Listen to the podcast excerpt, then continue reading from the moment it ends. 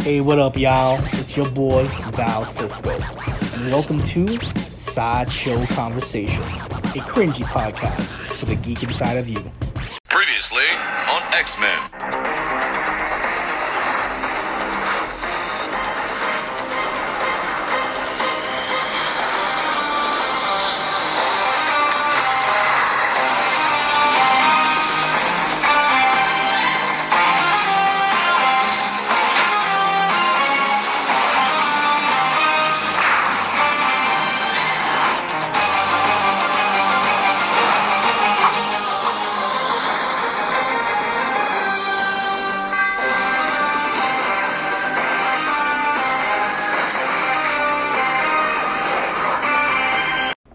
Hey, what's going on, everybody, and welcome to another edition of Sideshow Conversations, episode two, with your host Val Cisco. And today, I'm riding solo. I'm riding solo. I'm riding solo. No guests today, so it's gonna be me and my dolo-ness. Uh, for those of you who are new to this podcast, this is a podcast for the geek inside of you at its most cringiest, and it gets cringier every time you listen to it. If you all know the type of person I am, I am one of the weirdest cringiest nerds out there. A Bronx boy living in Arizona, talking about comics, talking about video games, and all that jazz. I have way too much things to talk about, so here I am, here we are. So, let's kind of get into it. And before we get started, let's talk about um, our rating system. Uh, this is a podcast where I do rate things. Um, let me play a little bit of a bumper right here so everybody can get familiar. Bane here, letting you know about our rating system. If we hate something, we 86 it. If we kinda like it, we're kinda sorta on the fence about it, we give it a mid card. And of course, if we love it, if we think it's just as good as League of Shadows, if it's just as good as Breaking the Bats, we give it a big top. So remember, ladies and gentlemen, if you hate it, 86 it. If you kinda like it, give it a mid card. If you want to break the bat, give it a big top. Yeah, yeah, that's something new, right? Trying to do a little bit different things here in Sideshow Conversations, you know, trying to step my game up a tad bit into podcast land as I sip down my nice, ice cold cup of whiskey with a little bit of Coca Cola inside, you know, just to wet my whistle. So, yeah, that's new for you guys. Let's, um, go into our first segment, which is Nothing to Play. We're gonna talk about video games. You know, I remember the simple days of my ColecoVision, my Atari, and my Nintendo Entertainment System. Wait, how old are you again? All right, all right. Let's get down to the nitty gritty over here. Today's topic of discussion will be Mortal Kombat 11, MK11, a fighting video game developed by NetherRealm Studios and published by Warner Brothers Interactive Entertainment and is the 11th main installment in the Mortal Kombat series. Um, of course, is a successor to Mortal Kombat X10. Yes, however you want to say it, right there. Um, I picked this bad boy up for the Xbox One. Got a nice little discount for that uh, Ultimate Edition as well too, and um, I don't know. I came into this with mild expectations. If anything, I had higher expectations for Mortal Kombat X. For anyone who does fucking know me, they know that I love some Mortal Kombat. Um, going from Mortal Kombat 1 all the way to the mythologies, um, to the movies, um, Your Soul is Mine, um, to even Mortal Kombat Deception, which people crap on, but I kind of like it as well too. Uh, Mortal Kombat is very near and dear to me. You know, from my childhood, going to my cousin Johnny's house and playing Mortal Kombat 3 and just being mesmerized from it on the Super Nintendo. Um, but I really wasn't that hyped for 11. I felt like it peaked at 10, and with all the characters that came with that, and the new graphics, and uh, just the, the fighting engine that was developed, I don't know. I just I had higher expectations, and I love all those new characters that were coming in. Um, Cassie Cage, um, D'Vorah, um, Jacqui Briggs things of that nature. Even the older characters like Jax, um, Kano, and whatnot. I just felt like uh, they were upgrades to Mortal Kombat 9 in, in, in a superior way. And going into Mortal Kombat 11, you know, I heard a criticism when that first trailer dropped. Um, and I was like, oh man, the graphics kind of took a downfall, and they're gonna try to experiment new things, and Mortal Kombat's gonna go crazy again and fall into a pit. Um, no pun intended. Oh, toasty. Um, but yeah, I grabbed this bad boy, and first off, you know, when you play any kind of fighting games, you know, you just want to get into it and just get into the mechanics. And um, I noticed how fluid this game was. Um, going into it, just trying different characters out. Um, I went into the newer characters as well too. Um, uh, there were a couple of new characters. The collector, who is, um, as you guessed, a kind of like a scavenger collector kind of character. Um, I think uh, his name is uh, Cetrion and Generis. I probably botched that name right there. a couple new characters in this game as well too that seem pretty fun. Um, of course, they're essential to the story's plot when you play story mode or conquest mode or story mode. We're gonna go a little story mode there. And um, yeah, I don't know. I just um, I went into it and I liked it. I like the fact that they um, beefed up the mechanics with, with the fighting systems. Um, the combos are pretty crazier. Fatalities, they're decent. They're not as brutal as Mortal Kombat X, especially with the X ray attacks. You don't get that bone breaking anymore. It's more just brutality in a way, but still satisfying in my opinion.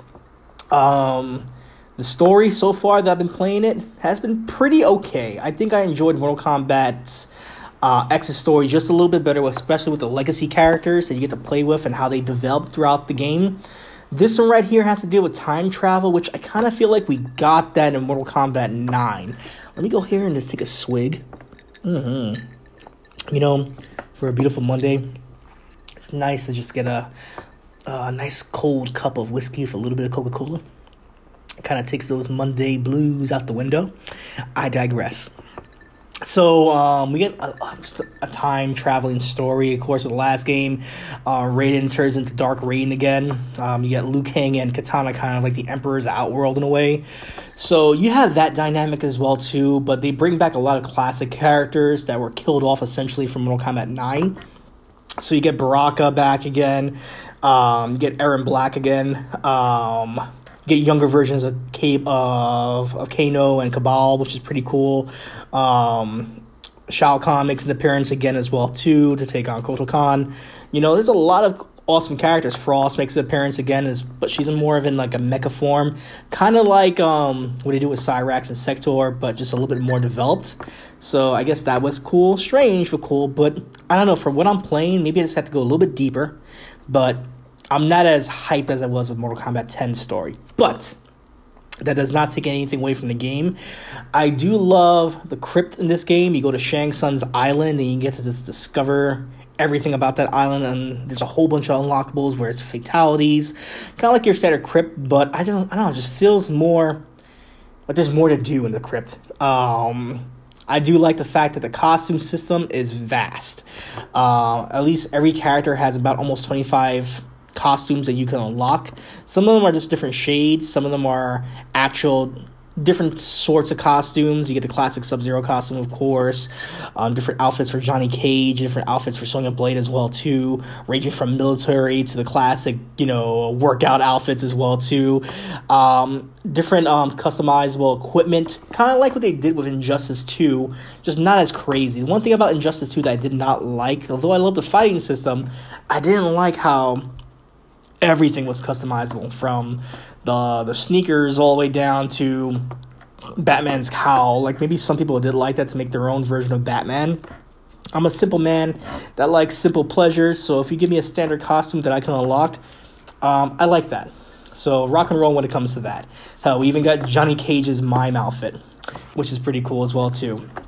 So me personally, I absolutely love this game. I think that it's pretty fun to play from the special things you could do, like the crypt.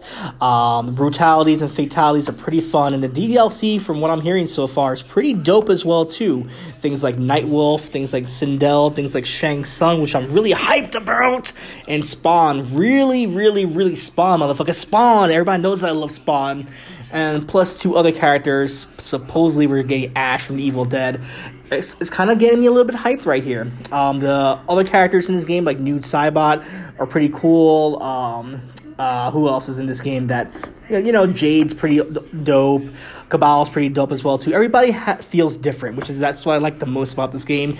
Everybody has a soul in a way. Your soul is mine. So no pun intended, but still. um, um, I kind of like it from newer characters as well too. They're okay. They're not as crazy. Um, but hey, they're trying something different, and it kind of works out. Me, I give it a big top, um, a low big top not not a high big top, but maybe a low big top. There's some expectations that I thought could have been a little bit better as far as the fatality systems and the X-ray attacks, but uh, the gameplay is fluid and everything seems pretty dope in this game. So, yep, big top all the way, guys.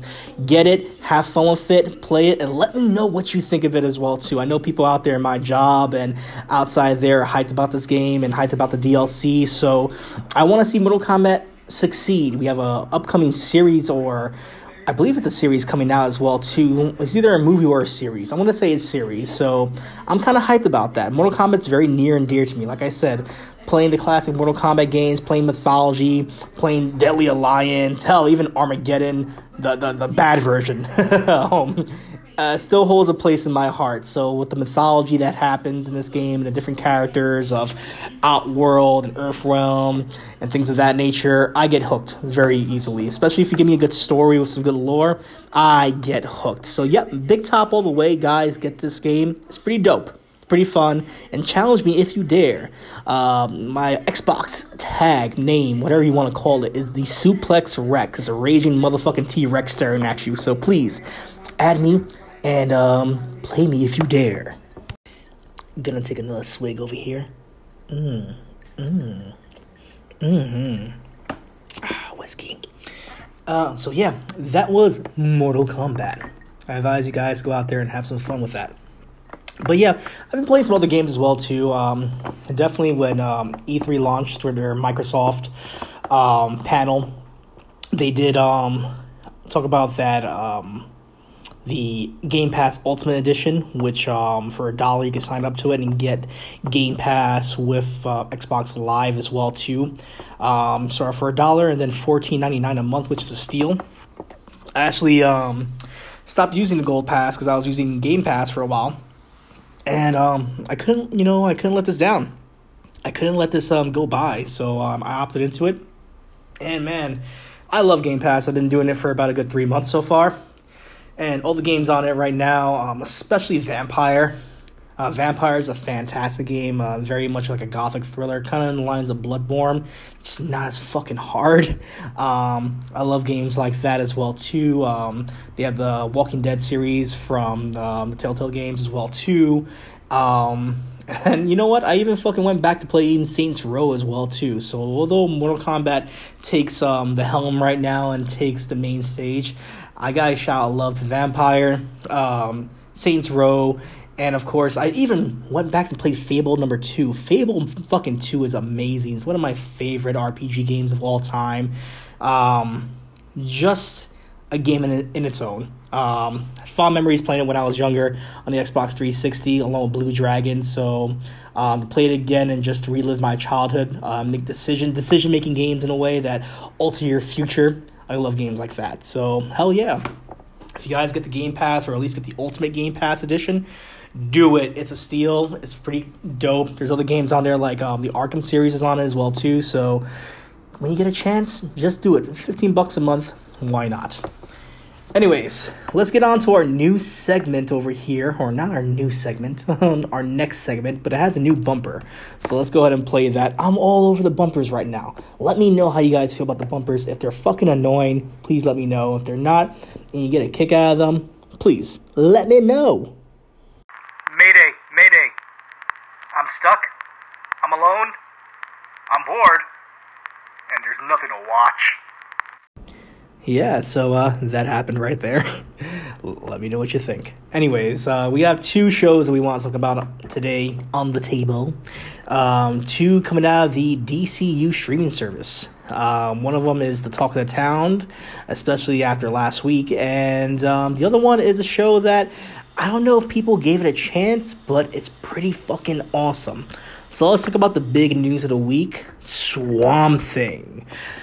And for people who know me, I am a huge Swamp Thing fan ever since I was six years old. I've loved Swamp Thing from the movies to the comic books, all the way down to even the animated TV show Swamp Thing. Down, down, down, down. It was so bad, but it was so good as well too. I don't know. I'm very weird when it comes to movies and C-list movies like the Toxic Avenger and even Swamp Thing at the time. You know, so looking at this right here.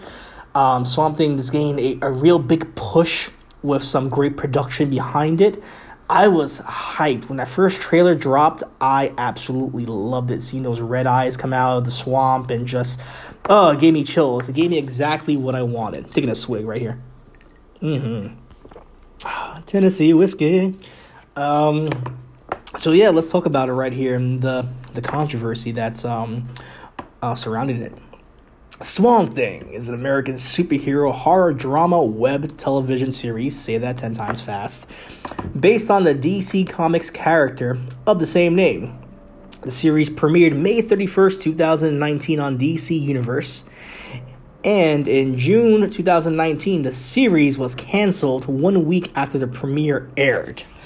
So, guys, this series um, is a superhero horror drama series, kind of like the uh, comic book itself, more like a horror series, um, based on the character Swamp Thing. Um, it stars Crystal Reed, uh, Virginia Madsen, Andy Bean, Derek Mears, um, and, a, and a star-studded cast as well too from TV that you've seen as well too. Uh, Will Patton, Kevin Durand as well too. So um, uh, Jeryl Prescott. There's so many people in this show that make it fantastic. Um, the premise from the premiere episode is Abby Arcane returns home to Louisiana to investigate a deadly swamp born virus where she develops a bond with a disgraced scientist named Alec Holland. After Holland tragically dies, Arcane discovers the mysteries of the swamp and that have Holland may not have died after all. So, we have Crystal Reed playing Abby Arcane, um, who's very essential to the Swamp Thing mythos. You have um, Andy Bean um, and Derek Mears playing Alec Holland and Swamp Thing Prime as well too. Um, so many um, characters on this as well too. You're getting um, Jeryl Prescott playing Madame Xanadu. Um, hell, you're even getting um, characters that I call like B list characters as well too. Um, I'm probably gonna botch his name right here, but Ian Ziegler playing Blue Devil. Uh, Blue Devil, Blue Devil. So characters like that, I'm super stoked to see and and seen so far in the show. With those first two episodes that did come out, that first episode shocked me. That first episode was fantastic. It is everything that you love about reading Alan Moore Swamp Thing. Is everything that that that you love about the dark DCU universe, um, whether it's Zatanna or um, um, Swamp Thing or Constantine or whatnot. Um, there's so many different tidbits about this, and Louisiana as a backdrop is just so perfect for the character, and just the production behind this was fantastic. And you definitely get to see um, where the money went to, and then of course where where they cut costs. I mean, a lot of times in the first episode, it's just more character driven stories with Abby and this um, strange virus, and of course you have. Um, Alec as well too, trying to work on developing a cure as well too. So it's very much uh, a, a almost a drama, almost even a crime drama at first before you even get to Swamp Thing and the politics uh, uh, about um, diseases in a, in a small town and how the town has to be quiet um, so that way rumors don't go flying out about people dying in this in this bayou type area. So you get the whole political system and the corruption of uh, politicians and police forces out there and scientists trying to prove them wrong and get this information out to the public, which definitely uh, takes a turn when Alec does get essentially murdered in a way and um, left to die in the swamp, which the swamp, the green, if you will, takes hold of um, Alec to become the the thing of the swamp, the swamp thing, if you will. So um, definitely the production when it comes to the characters, like Swamp Thing, you see so it's so gritty but so great at the same time. There's parts where you see the green as far as the vegetation coming alive, whether it's uh, vines, whether it's trees, whether it's flowers and pollen. It, it, it just it, it works so well in, in small doses. And of course when swamp thing comes out himself his costume design is fantastic. It's straight out of an alan moore comic book. It's it's mysterious it's frightening it's horrible. Especially when abby sees it for the first time it's you you, you see um, uh, you just see the horror in people's faces when you see him and the sorrow that Swamp Thing feels because essentially he's almost like Frankenstein's monster in a swamp. So of course, um, just seeing that, and of course even the the I want to say enemies or the the virus that's taking over as well too. You get a lot of the elements of the rot, um, which is a big thing in the Swamp Thing mythos. Of course, Swamp Thing is um, is an entity of the green, like almost like a avatar of the green, if you will, uh, protecting all vegetation life on Earth. Whereas the rot is, of course, the opposite. It's death, is um, seeing disease and pestilence around everything. So having that and those two polar opposites fight each other, whether it's um, random people turning into these crazy looking monsters and i gotta say they're crazy literally straight out of a comic book. These monsters are like half decapitated in a way where like the neck is just almost about to fall off but it doesn't. Um, body split in half is still walking to you. It definitely looks like a, a scene out of dead space or Alien, or of course a Swamp Thing comic book as well too. It definitely has a lot of horror movie elements, and um, a lot of it's uh, practical design and prosthetics, but a lot of it's um, some computer animation as well too. Um, but it's beautiful. The story's a little wonky, but Swamp Thing is wonky to begin with. Like you have living vegetation trying to fight you, and living rotting rotting death coming back alive to kill you. So I don't know. It's just it worked. It works so fucking well, and of course after May thirty first when the the premiere episode um, came out, it was released that, but um bum bum bum, it was canceled. And me, along with millions of fucking people, are campaigning right now to see why the hell Swamp Thing is being canceled. And from what we're hearing, there's so many different rumors. Uh, the biggest one is that um, because of production cost, and it was too expensive to be made. Another rumor was that it was shot in Louisiana and um, at this time as well too they were making investments with louisiana but louisiana could not i guess uphold that investment or money or it was very financial from what i'm hearing as well too. Another thing i'm hearing is the creative differences that uh, warner brothers wanted to be your run-of-the-mill who's the next supervillain that swamp thing's gonna fight? And the creators of the show really just wanted to um, just make it more horror. I mean, you have James Wan who's producing this, who is right now the king of horror movies at the moment in time. Uh, I say that loosely, though. We can talk about that later. Um, um, Michael Clear, um, um Gary Dauberman—I'm probably mispronounced that, and Len Wiseman, all producers on this show as well too, are fighting. Even right now, when the cancellation was dropped, they're still on Twitter fighting for the show to somehow be picked up by a different network because yes, all these episodes will be released on the DC streaming app, but the fact that number one, it was cut from 13 episodes to 10 episodes, then to be canceled altogether with the pros- uh, the prospect of a second season that was supposed to be a cliffhanger. I mean, sometimes people just want something different, and you know what? I call fucking bullshit if it's about production and financials. Um, when you look at different shows like Titans Titans is another show where you know the production was out there, especially with Raven's power set and Starfire's power set. How Beast Boy had to, even though he only changed into one animal, he was changing all the time, almost every episode, to a fucking tiger. So I can't see where all these other shows that have come out on the DC streaming app have these elaborate production designs and money backing them, and a show like Swamp Thing, who I feel that Warner Brothers just didn't, just doesn't see it being marketable. And I have a lot of criticism when it comes to Warner Brothers. I think Warner Brothers is half the reason why um, DC is failing as a movie franchise. I mean, at one point, yes, they were succeeding when it comes to Batman, um, with, with, at least with Tim Burton um, movies. Even with the Schumacher movies as well, too, they were kind of successful, although it can't be kind of successful. And even with the Superman movies as well, too. Like, I, I feel like they the Batman trilogy movies with um, uh, Christian Bale. I I feel like they had something before, but now that they try to compete with Marvel and trying to make another extended universe, they were just falling all backwards, trying to play catch up when they should be doing original content like Swamp Thing. So I don't know. It's just um, it's very disappointing to see um a show like this really get cut off so soon, so fast, especially when even critics are are calling this one of the best um, shows out there revolving superheroes, or at least part of a DC franchise. So when your critics are loving this, when the fan base is loving this, but Warner Brothers is pulling the plug, something has to be wrong there. And you know what?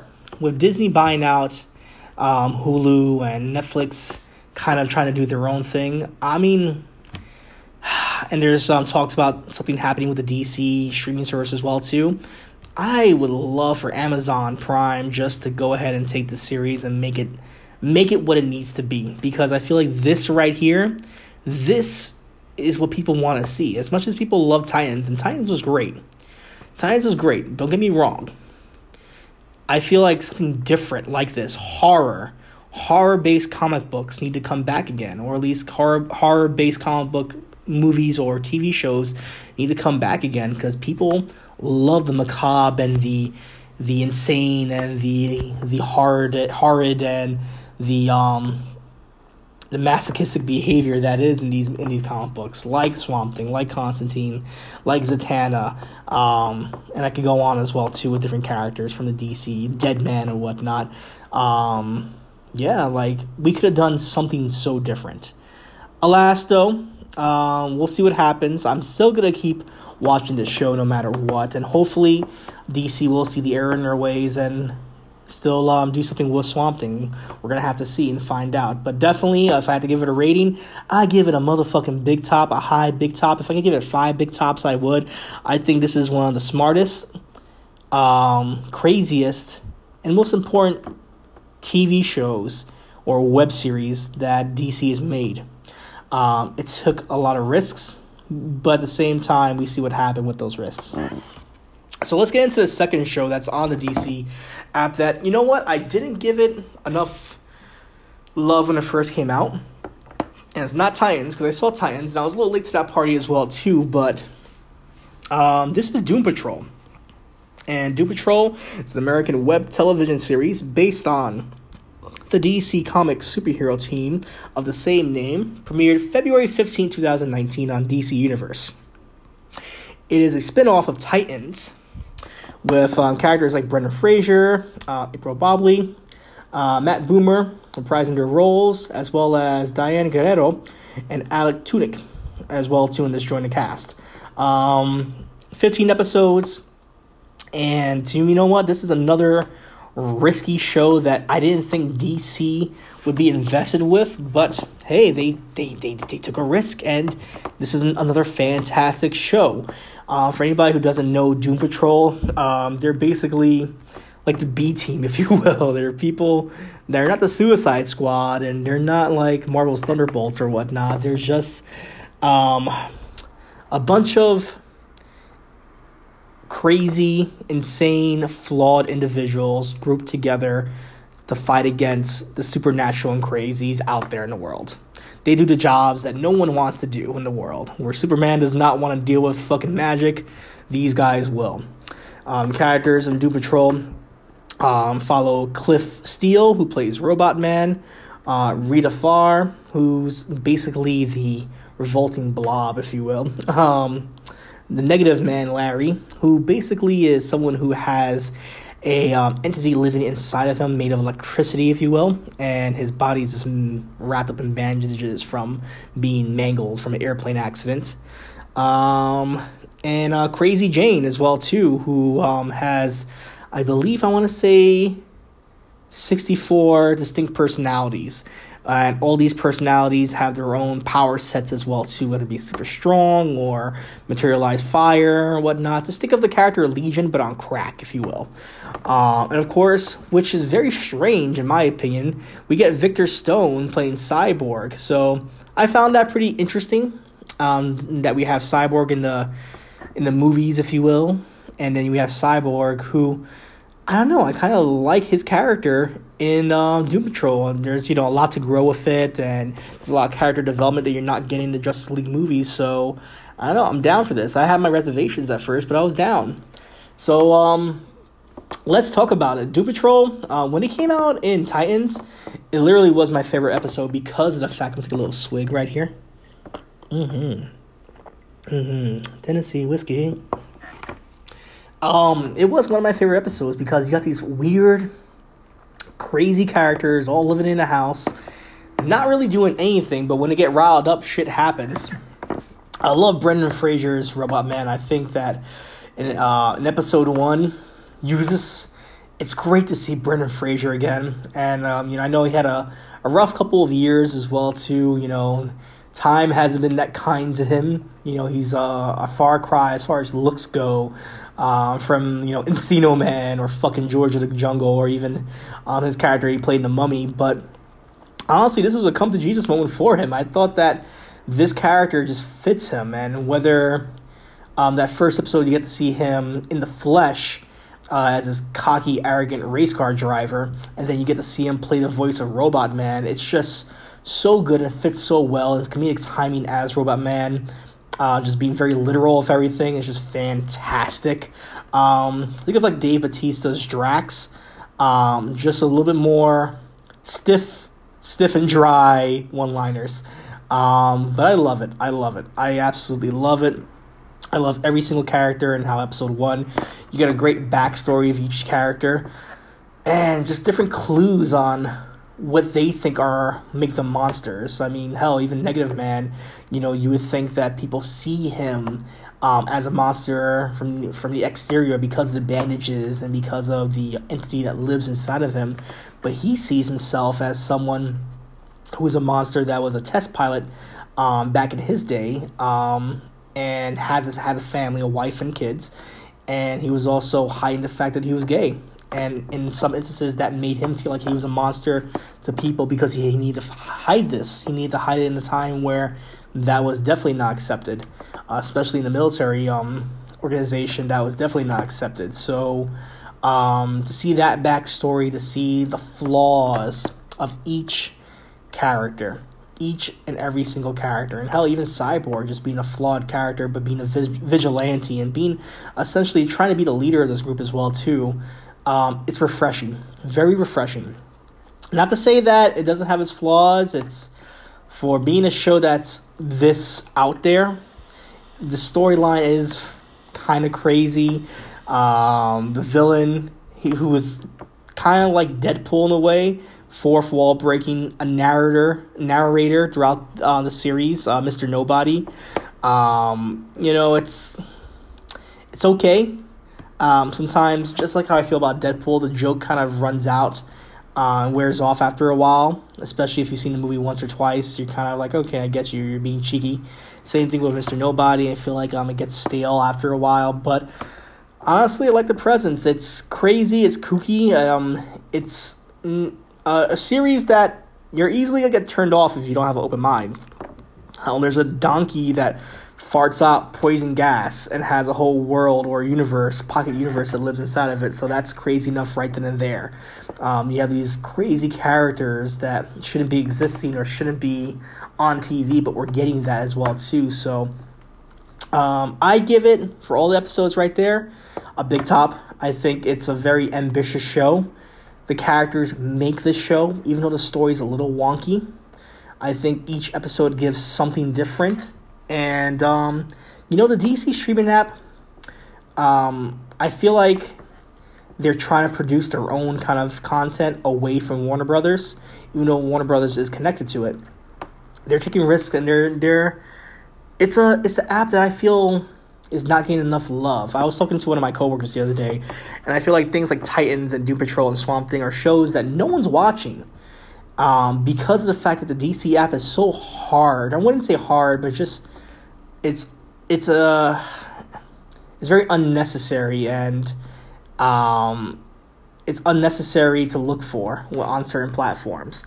Um, you know, it's not on the Xbox One, it's not on the PlayStation, where most of these applications are easy to find. You either have to have it on either um, a phone or a tablet, whether it's iOS or whether it's um, Google, uh, smart TVs may have it or may not have it, Roku devices, and Chromecra- uh, Chrome, Chromecast, let's try that again, may have it as well too, but you know, very much hard to find. And you know, you want to support this as much as possible. But at the same time, if you cannot find it in any other outlet, you're not going to watch this on your phone and you're not going to watch this on your tablet. That's just ridiculous. So sometimes people go through the illegal measures to go ahead and find these shows, which is unfortunate because you want to support it and give the app kind of some kind of money or support going into these shows. So whether they're going to continue or not, I haven't heard for uh, heard uh, season two for for Doom Patrol. It's ready in the works for a season two for Titans, and of course we're getting the Star Girl series as well too coming out. Uh, especially now with all the production costs going to all these other shows and not Swamp Thing, but the fucking Swamp Thing. That's kind of sad, but I I still support the DC Universe app. Uh, even though they're going through their own craziness right now, and I don't think that it should have been an app in the first place. I think they should have partnered up with an Amazon or with a Netflix, since Netflix is losing the Marvel license in a way. Uh, I think this year or next year, I believe. Um, it would have been good for DC to capitalize on that. Um, but we'll see what happens. I believe both of these shows are big tops. I think you guys should watch it. They're extremely fresh. Um, they're different. They're unlike anything you see as far as DC television is concerned. It's not your Arrow. It's not your Flash. They are rated R or at least PG 14 content. They're cursing, they're having sex, there's titties everywhere, there's wangs flying around. You know, it's it's crazy. You know, they have Robin saying fuck Batman throughout Titans and whatnot. So it's crazy. But the same token, it's different and it's fun. So um, I challenge all you guys to go out there and find these shows, watch them, and let me know what you think. Because, like I said, I want these to succeed some way, and they only succeed if we're watching them. So hopefully, you guys, um, you guys take that for grain of salt. and um, yeah, if you have nothing to watch, watch these shows. All right, all right. So yeah, that was a word from one of our sponsors right there as well too. So uh, get at that right there. Anyways, um, I don't have a lot of news right now. This is very much an E3 heavy week right here, so I'll wait for the next podcast and we can deep dive into what E3 has to offer, whether it's from Microsoft, whether it's from Square, Enix, whether it's from um, Ubisoft and whatnot. We'll get into that um, next episode as well too. Maybe we'll have a special guest so we can talk about E3 in depth. But um, we'll kind of wrap it up into the final segment of the evening, which is at the movies, where we talk about the movies on the silver screen. And I have uh, two movies that I do want to talk about that um, uh, are interesting. So uh, I do have a bumper for that. Guys, let me know if these bumpers suck, or let me know if I should be changing it up a little bit. I'm doing something new. I know you guys are pretty used to me doing like single shots, if you will, like one shots of these segments. Um, but I kind of want to do something all encompassed, as I mentioned in the last uh, episode. So um, any kind of feedback is great feedback. Um, let me know. But let me go and play the At the Movies bumper. Luke, Luke, it's your dad. Forget about all this fighting. Forget about all the lightsaber battles. Hell, forget about the dark side. Let's get some popcorn, some milk duds, let's get some cream soda, and let's go watch a movie. All right, all right, all right. So, we're going to be talking about the silver screen movies and giving our kind of reviews and opinions based on it. There are going to be spoilers.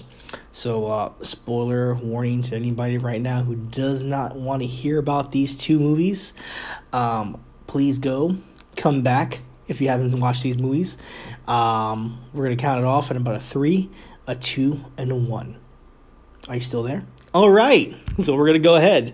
So the first movie we're gonna be talking about is Rocket Man, and no, not the 1997 American comedy science fiction movie that stars Harland Williams about the motherfucker that goes to space. No, we're gonna be talking about the biographical musical film based on the life of musician Elton John, directed by Dexter Fletcher and written by Lee Hall. It stars Taron Egerton. I probably botched that name right there. Let's try that again. Taron Egerton as John, with J- uh, Jamie Bell, uh, Richard Madden, Bryce Dallas Howard, who's incredible in this film. The film follows John's early days as a prodigy at the Royal Academy of Music to his musical partnership with Bernie. The film is titled after John's 1972 hit classic Rocket Man. So uh, let's go ahead and talk about this movie right here. This is a movie that I have been anticipating highly for the last year since I saw the preview come out last summer, and I was. I was all on board. This was even before Bohemian Rhapsody hit theaters. I already knew this movie was coming out, and I'll be very honest, I'm a bigger Elton John fan than I was a Queen fan. I know it's blasphemy right there. Son of bolted lightning, very, very frightening. But um I don't know, I just I really gravitate to Elton John songs. Uh, Tiny Dancer is one of the first songs I played to my daughter when she was born. Um, I still do it to today. Um, different songs out there that he's made along with Bernie as well too are just classic hits from uh, almost 50 years of music playing and um, it's so iconic um, his story is so iconic as well too um, now did this movie live up to the hype um, going into it i had a feeling it was going to be a musical i didn't read too much about it because i wanted to be surprised but from the trailers going into it I knew it was going to be semi biopic, but I had a feeling it was going to be a musical. And going into it, definitely musical slash biopic. Uh, for people who don't like musicals, you're probably not to like this. Uh, you know what? I'll even say it too. If you like biopics as well too, you're probably to not like this either. Um, it's a decent film. I'll give it a rating right here. It's a mid card, a high mid card. I saw it twice. A high mid card. Um, it has some issues. Um, historically and thematically, it's out of place, out of whack sometimes, especially with the songs. You would think maybe some of the songs would go by the era that they that he's in, but they don't. Um, they just serve for more thematical purposes, which is fine. But um, it's a little janky. But I think the acting is superb. I think um, uh, Taron Egerton, he's phenomenal playing Elton John. Um, he does sing in this in this from what i'm hearing if i'm hearing this correctly as well too i'm reading correctly he is singing through most of the songs as well too. If that is the case i could see why we had someone else sing in bohemian rhapsody that was not Rami. Um, not to say that that egerton did a bad job. There's parts where it just feels just right maybe not perfect, but just just right. And there's some parts where, and I can understand it. His pain overwhelms the singing. It just sounds very crackly a little bit and out of place and kind of tone deaf in a way. Um, what do I know? I'm not a, I'm not an actor and I'm not a singer, a producer, I'm a podcaster barely, but I definitely felt like something was missing there. Um, but he acted great. I think he captured Elton John um, like no one else really could. I think um, the the the sorrow and the depression he captured um, in ways where I almost felt like crying. Um, parts where he just wanted to be accepted from his mother and father. Um, Bryce Dallas Howard, who plays um, uh, Elton John's mother, is oh my god, she is such a fantastic character who is semi supportive but also gives backhanded comments. It's one of those parents that kind of want to see you happy but are very selfish themselves as well too. I kind of know a couple of people like that in my life right now. And um it's just hard to watch cuz sometimes they have good intentions. The same token though, they're very selfish individuals and you can see how that kind of that kind of false support can affect a child growing into a man or a woman. Um, his father issues as well too. Just wanting a hug as a child, and the father coming back from war, being hard and hardened from life, and seeing death and mayhem. Just does not want to have anything to do with his son in a way. Um, that's just heartbreaking to see. Um, but he finds the love of piano, and it's just so great. You know, you see his nana is very supportive as well too in his musical career, and um, it's off to the races from there. Like, um, it's very heartfelt at first. Um, then you get into the music, and you know what? I am a fucking fan of musicals. You know, I will say that La La Land is one of my favorite movies of the, of all time. I think that's one of uh, almost like a perfect movie in my opinion. Regardless of how you how you like musicals or not, I love that fucking movie. I love musicals. Little Shop of Horror, um, Grease, um, Hamilton, um, theatrical movies, or if you want to go into Rent or whatnot. Um, the list can go on. Sweeney Todd, so on and so forth. You know, Les Mis. You know, I can go into it from there. I love fucking musicals, fan of the opera, so on and so forth.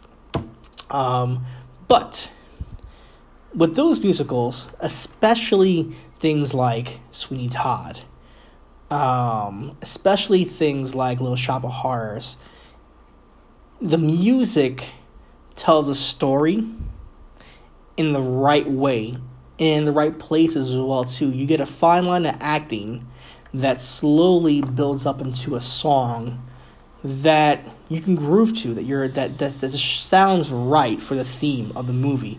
It tell it drives the plot in a way. Whereas this movie it kind of doesn't do that. I feel like they throw songs for the sake of being there. Um, you see one of the biggest songs that we get is um, saturday of him um, being an adolescent turning into an adult in a way or at least a young adult. And that's supposed to experience the chaotic nature of living in London and going through the bar scene and um, the dating scene of him being curious whether he likes girls or guys. You see the, the looks he gives both of them and the experimental nature of just drinking and performing and the love of performing. Like the metaphors are there, but it just feels like it comes out of nowhere. There's even dance scenes, which kind of feels out of place as well too, because at heart you want to see this as a biopic, and you're not getting that. You're getting some heavy drama that hurts your heart, and then you get a musical number that are like, huh, I didn't di- get to ju- digest that properly. So it plays with your emotions, but I, I guess not in a good way. Um, you get to see his whole career spanning from touring in the Americas, um, having his his big hits, um, his outlandish behavior, and producers just telling him to to be more of a character than an actual singer or performer. And then you get to see um, Elton wear his elaborate outfits and uh, experiment with drugs and alcohol, and being uh, having that selfish behavior while also always looking for love. And I think maybe that's the basis of the movie is just um, Elton and his his want and need for acceptance, whether it's acceptance of him being gay, whether it's his acceptance of just being of just loving himself, um, and not having to look for love from his mother or father or acceptance from friends and family, but just accepting yourself in your own skin and being kooky that way. So it does a great job on those heartfelt parts where you kind of want to be like Bohemian Rhapsody.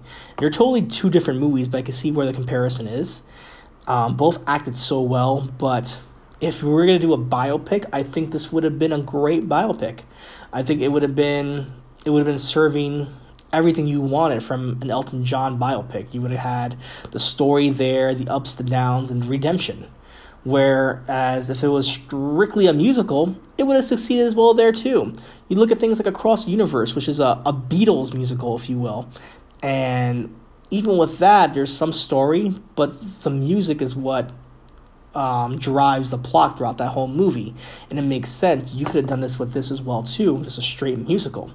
Um, it would have been okay that way, but I feel like this this movie wanted to have his cake and eat it. It wanted to serve both um, the the the musical genre and the biopic drama genre as well too, which kind of hurts it. it. Hurts it a lot, especially toward the middle of this movie.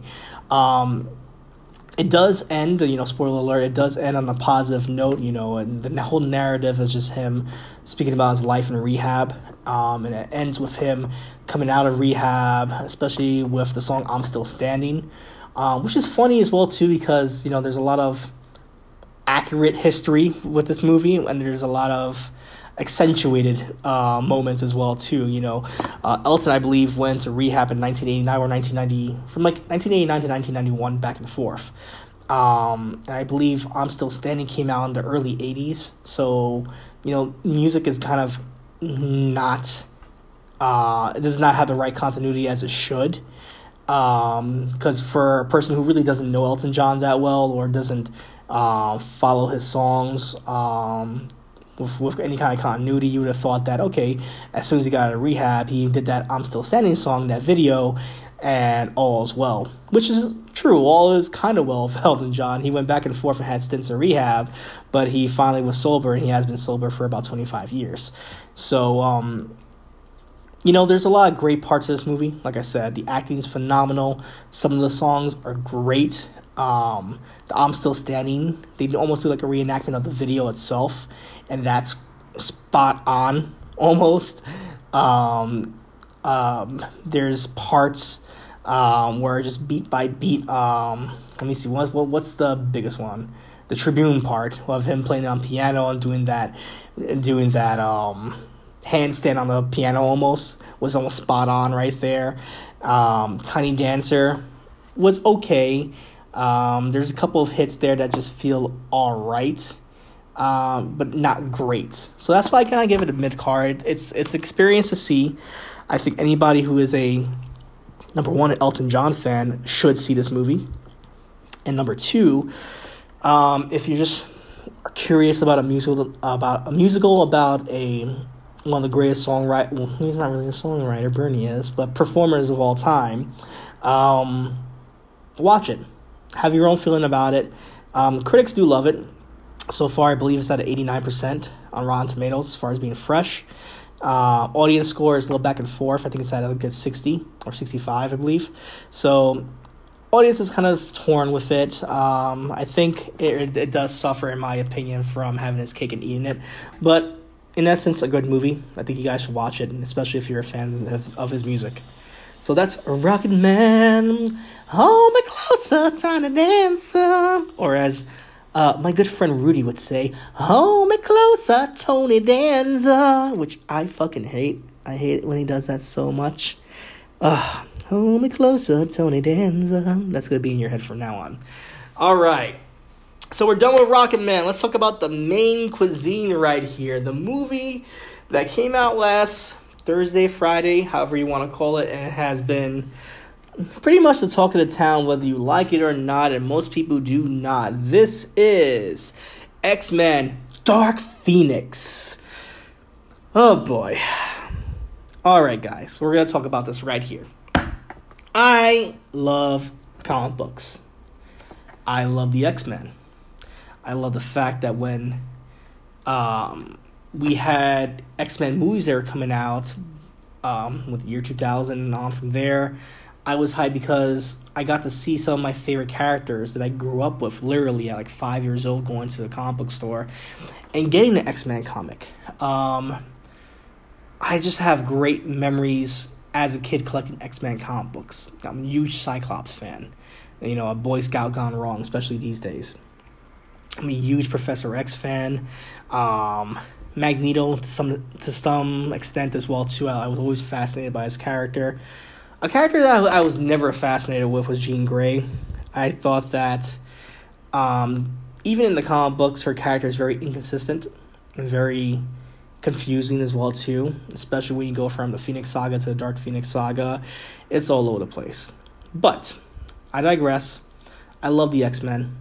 I loved it from looking at the X Men cartoons, especially the animated series from the 90s, which was a pivotal moment in my childhood because that's what I, I knew that I just I needed to just get in the world of comic books. So, um, that being said, looking at this movie right here, looking at the past movies that came out, I already had low expectations for this movie.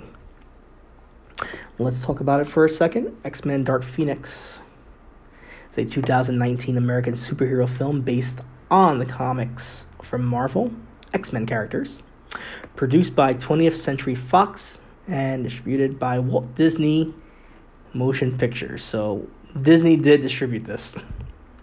It is the 12th installment of the X Men franchise, a direct sequel to X Men Apocalypse back in 2016, and it's the seventh and final installment in the main X Men series. The film is written and directed by Simon Kinberg and stars an ensemble cast featuring James motherfucking McAvoy playing um, Patricia, no, playing um, uh, Professor X, Michael Fassbender playing Magneto, Jennifer Lawrence playing Mystique, Nicholas Hoult, Sophie Turner playing Phoenix herself, Jean Grey, uh, and of course a, a whole ensemble cl- class as well too there. Uh, of course, Jessica Chastain is the main villain of this movie as well too. Dark Phoenix, the X Men in Dark Phoenix, the X Men must face a full power Jean Grey as she channels in the Phoenix Force after a mission in space goes wrong. So, let's talk about this movie right here. I know a lot of people had a lot of hope when the franchise had a soft reboot. I'm gonna take a little swig right here. Hold on. Mm. Hold me closer, Dark Phoenix. Mm-hmm. All right. So, I know people had a lot of high hopes going into these rebooted or soft rebooted X Men movies. X Men First Class came out, and although it was very critically hailed for being very fresh, especially a fresh take on the X Men characters with James McAvoy and and Fassbender playing that that Malcolm X slash Martin Luther King dynamic.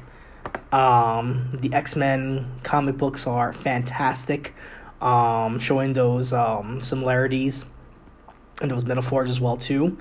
Um, I myself did not enjoy First Class.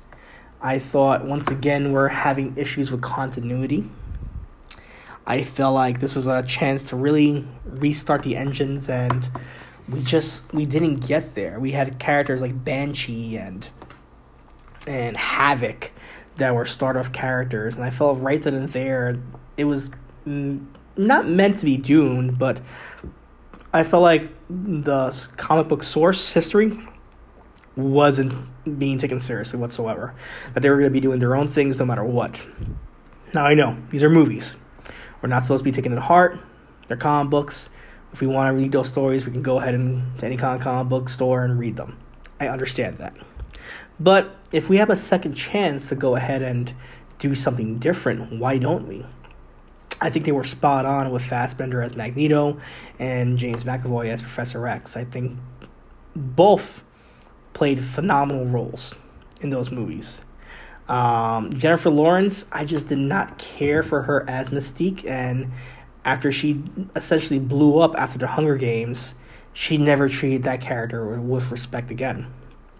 So right then and there is just setting up for failure in my in my opinion. Days of Future Past happened and I thought that they were making a strong attempt to do something different once again. We got the first class back in a way, we got the the Brotherhood of Mutants in a way, and then we also got the future where we saw the the um, early 2000 version of the X-Men, you know, Patrick Stewart and McKellen and even um, Hugh Jackman, who's in most of that movie as well too, um, President's Wolverine, Halle Berry as Storm, so many other characters, and we got a mashup of the like almost like a greatest hits in a way in in that movie. And for what it's worth, it's an okay movie. It's a decent movie. I wouldn't say it's great. I still think that X two is the best X Men movie ever made. Still, um, but at the same token, Days of Future Past could be a, a, soft second. Um, then came motherfucking Apocalypse. And you know, you have thought, okay, maybe they're they're they're going their own direction, but they're making strides to be different. They're going to different generations and they're growing with these characters, you know, from the 60s going into the 70s, with Apocalypse being the 80s, and we get to have some fun, different character dynamics. We get to see Jean Grey with Sophie Turner come back, and right there, I found that interesting. You know, Sophie Turner with her fame coming out of Game of Thrones, she she really had the audience behind her. She had the red hair and just it seemed like a right character. Um, it just I don't know. Um, I never saw her as a leading lady just yet. Maybe with time we will tell with that, but I just I wasn't impressed with her being Jean Grey in, in Apocalypse. Um, Tye Sheridan played Scott Summers, Cyclops, who in Apocalypse says he just felt like he was a nonsensical character as well too. And this is our first interaction with both these characters, and there should have been some kind of romance or stakes with these characters and wasn't there. And it just felt like they dropped the ball so much with apocalypse. Um, even apocalypse himself was a horrible villain. Someone who's so iconic in the x-men lore it just was a ball was just dropped in that movie and it, it reminded me almost of um, x-men last stand which is saying something because i hate that movie i almost walked out of that movie but i give it love because it's a comic book movie so here we are in dark phoenix and we're kind of retreading the same story that we got in Last Stand in a way. Here's my biggest issue. My biggest issue with this is that in Apocalypse, we have Apocalypse, spoiler alert for anybody who has not fucking seen this. We have Apocalypse getting essentially burned and extinguished from the Phoenix Force that Jean Grey is um, letting out. Uh, which I have a huge problem with because I felt like that wasn't earned.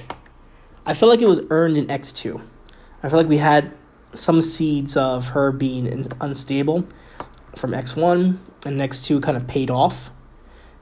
I felt like in Apocalypse we did not get that payoff whatsoever. It was a brand new character essentially for new people to watch.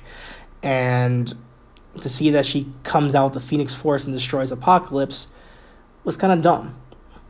And then in this movie, kind of reboots that you know, we have the essentially this movie is a trailer. Everything you saw from the trailer is in this movie. Like literally, okay, that's dumb to say. The trailer is the damn movie. Literally. Um, there's everything that you saw in this damn trailer when it came to from point A to point B is basically beat by beat what this movie's about with some filler spots. So there's nothing new that you would be seeing. They go into space, like the trailer shows, for a rescue mission, like the trailer shows. And Jean essentially gets redirect by this cosmic force, as the trailer shows. She gets affected by the quote unquote Phoenix Force. And we get this alien race as well too, which I thought were gonna be Skrulls at one point, and I, I forget what they were supposed to be. Um, I can get back onto that, right? They were Jessica Chastain's character, but essentially these are aliens that are looking for the Phoenix Force that they want to control it themselves. Um, Jessica Chastain's character is called Vuk, the leader of the shape-shifting alien race known as uh, Bari, who manipulates the Phoenix Force. Um, you know, it's she gets the Phoenix Force and she feels good at one point, and then at the next point she kind of is unshackles her mind from Professor X, and she remembers all these different fans, uh, these memories of her parents, and she kind of flips out. Um, we kind of retread different stories again. We get Jean Grey going back to her, her parents' house. And we get that last stand as well too. We even get a face off of her and Charles again. And I don't know, it just seems very much like treading the same waters. It didn't feel new. Um, there's parts where you just don't really care about it, like maybe less than a half an hour into this movie. Spoiler alert! Spoiler alert! Spoiler alert! Um, Jennifer Lawrence just dies. You know, she tries to help Jean out. She's like, "Hey, Jean, you know, I'm part of the X Men, and you know, I know Charles is an idiot. Um, but you know, I'll help you out. We'll figure this out together. And Jean kind of explodes, and she sends uh, Mystique into a tree, and she essentially dies. Bada bing, bada boom. We all knew that Jennifer Lawrence didn't take this scene serious, uh, this um, character serious, especially with the lack of makeup. Now they changed her character dramatically, dramatically, uh, where she even barely even wore any kind of makeup in this movie. Just a couple of face paint and some hair dye, and that's about it. Um, so yeah, she's killed off relatively fast. Um, I don't know, just Jean coming to these conclusions and just killing people just seemed left field to me, without any really proper build up. Um, the only thing that I could say that I enjoyed a tad bit about this movie was maybe Professor X, James McAvoy, Charles' character right there. Um, I did like the spin that Professor X is more of a douche. I like that, and we've been getting that in these movies as well too, where you know he's not the Professor X from the comic books. He's um a broken version of Professor X, so he's very humanized in a way. He's not the the leader that everybody sees him as. He's someone that that after the events of Apocalypse and of, and of course after the events of Days of Future Past, he has gotten mutants to a level where they're accepted by humanity. He's almost a celebrity as well too. You know, he's shaking hands, kissing babies, promoting the X Men as like this police force, and it's like, yeah, you know, we're here to help everybody out, and basically a a glorified um, celebrity in a way, which is weird because everyone else is kind of upset about this I wish they played more into it of him being more maniacal in a way or manipulative in a way, but we don't, which I understand. But I just found that as a nice character development, especially for a character which we all see Professor X as this humble being that always looks for the betterment of mutant kind rather than selfish desires. We even get to see drunk Professor X on the couch as well too, which is interesting as well. Um, other than that, this movie really does suck. I give it a I 86 this movie. It's just above Last Stand. That's really about it. I felt like characters don't, do not have motivation. Maybe Scott's character is a little motivated for Jean, but it's not to the point where we feel affected if anything were to happen to him. Um, Nightcrawler's okay. Beast, you know, Beast, he has that dueling personality of what's right and what's wrong, especially after Mystique dies and he kind of snaps in a way. But, you know, everybody has this like moral dilemma with Jean. You know, she, she makes a mistake and instead of people looking out for her best interests, people are like, we need to kill the bitch right now. Beast wants to kill her, Magneto wants to kill her, everybody wants to kill her. Um, Professor X kind of wants to save her, Cyclops wants to save her and you have this bitch Volk, fucking Jessica Chastain's character, who's manipulating Jane Jean throughout this time, trying to obtain the Phoenix Force as well through just by hugging her, which is fucking stupid. Um, it all climaxes in like a big scene where they're all fighting this alien race on a train that we see in the trailer, and essentially Jean starts dusting people like Thanos, and she flies into space and almost becomes a literal phoenix. And that's how the movie ends. No lie. Literally, I told you the movie right there. A couple of little parts maybe I missed. You know, there's some fun things for comic book fans. Like instead of the um, Charles Xavier School, they named the Jean Grey School. Um, which is weird because she fucking killed somebody. Um, Beast becomes principal a way. Professor X is just traveling. And the scene that looks beat by beat like Dark Knight Rises, where we see Christian Bale and Alfred in that place, I think I believe is in Paris. Um, fucking Professor X is in Paris sipping on some wine, and Magneto finds him. And I swear to God, I thought he was gonna look back and see Christian Bale waving at him. Um, this movie is not good. It's not dirt bad. It's just not good it's like there's a lack of a soul in this movie. It's like everybody gave up, even Magneto's character. This is something that's supposed to be held in 1992. Magneto is a World War II baby in a way. You know, someone who's like a, a child in World War II. You would think that he would have some gray hair going on, especially in the first X Men movie. He looks like he's 85 years old. This movie, you would have thought that they would have just gave him maybe a longer beard, grayed him out a little bit, but no, he looks like stepdad bod you know, coming out farming looked like a million fucking bucks. So that was just weird. Um, Jennifer Lawrence just looked, she just got a paycheck and left. Um, and everyone else just felt like there was no stakes for a movie that's the last movie in the X Men franchise, according to, well, as far as being under the Fox label.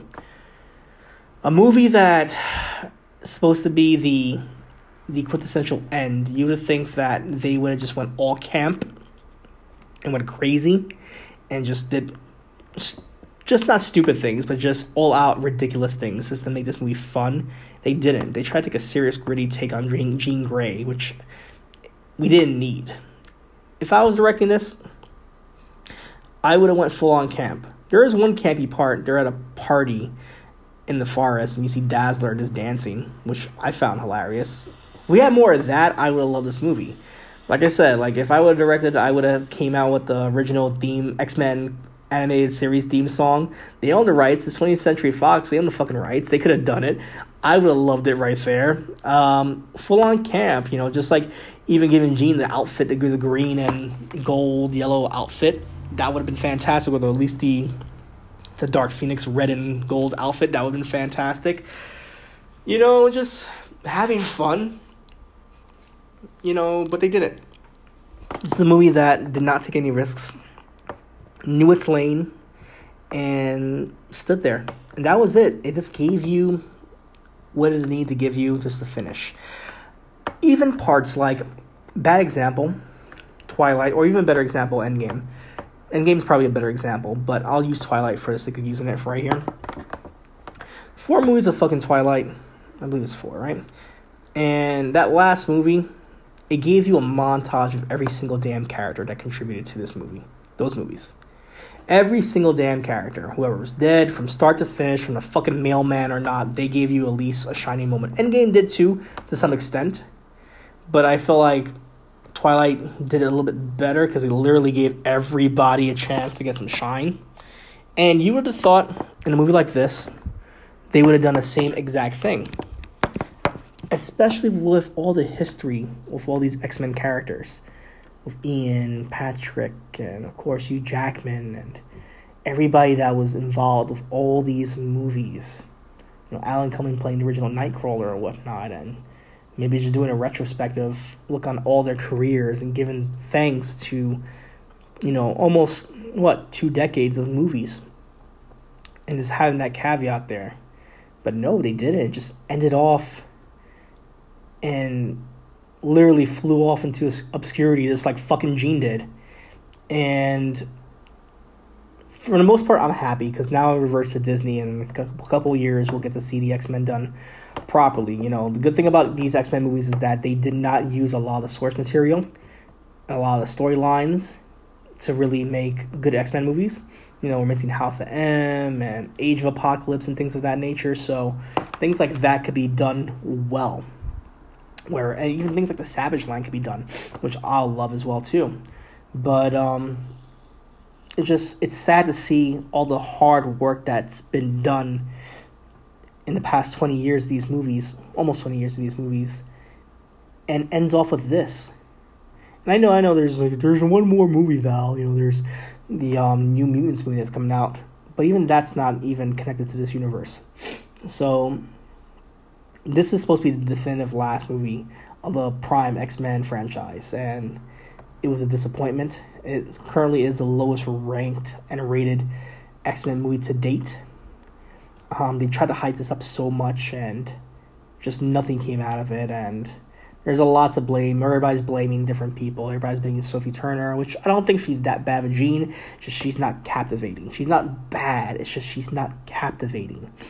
You know, there's stars in this movie that could have gone the extra mile, but they didn't. James McAvoy, brilliant, but all I'm thinking about is Patricia now. You know, Michael Fassbender has lost his star luster since all the failing movies that he's done with Alien, uh, Alien, and um, Prometheus and um, Assassin's Creed. So it's like does the, the the mystique, if you will, no pun intended, of these movies is gone in a way where it needed a revamp. And we're going to get it. Just sad to see it end this way. But yeah, that's my uh, review for it. I 86 this movie. I wish I could even gave it a mid card, but uh, it just doesn't even require another viewing. It's a movie that had potential to do something different, had potential to go crazy, had potential to to give its own version of a of a bookend to the series and did not. It did bare minimum. And that's what this that's that's what's disappointing. At least with Last Stand, they took risks They gave us Juggernaut looking stupid. You know, they gave us a version of a Sentinel that's kind of like the comic version as well too in the training room. You know, they have Wolverine's whole adamantium skeleton almost ripped off by Jean at one point. So there's some parts in X Men Last Stand that kind of it's fun at least. This movie's not fun. It is a soul. and this is a heartbeat. It misses it misses what actually makes X Men fantastic. Uh, it just it's a lot of forced humor a lot of forced agenda, and yeah, now it's forced out. So yeah, that's my review of The Dark Phoenix right there. So anybody who wants to watch that dumpster fire, watch it. You know, if you're a comic book fan, go for it. You know, I'm a comic book fan. I saw it. I saw it on Thursday. It was hell for me to watch it. Jake, if you're out there, you know what I'm talking about. But um, disappointing. That's really about it, guys that's all I have for this podcast right here. Um, I'm to try to do a couple of different segments coming out. I know I want to do a couple music segments. I know I want to go into news or whatnot, but I thought this was pretty sufficient. A couple movie reviews, a couple of TV and video game reviews, and call it a day. If you guys did like this, please let me know. If you guys like the bumpers, if you hate the bumpers, please let me know. Any feedback is great feedback when it comes to doing this craft right here. Um, Sideshow Conversations. It is on the Twitter at uncanny underscore V. It is on the um, Instagram at Sideshow Conversations, as well as Facebook at Sideshow Conversations, where we do neat things like uh, comic book of the week or um, going back into music history from Tower Records and things of that nature. So, fun little stuff to see on Instagram, on Facebook. Um, if you want to follow Sideshow Conversations, it is on Spotify um, Apple Podcast, Stitcher. It is also on different other outlets like Podbean, FM, uh, Podcast Republic, and different outlets like that. Um, if you want to follow me on the uh, the Instagram, it is at uh, Val Cisco, and of course on Facebook at Val Cisco as well too. Um, yeah, get at me if you guys want to play games once, once one more time or just like review some games with me maybe do a live broadcast of certain games tournaments and whatnot um, the suplex rex. Um, yeah. So hopefully you guys did enjoy this. If this was the worst one and you guys want me to go back to the old format please let me know. Good criticism or any kind of criticism is good criticism to me. Um, yeah so thank you guys again for tuning in to Sideshow Conversations episode two. Me doing it dolo. I know I don't have anybody to play off of. It's just me and my awkward, cringy purse of fuckingality drinking whiskey. Um, yeah. As always, keep your mind out of the gutter, but keep your eye on the side.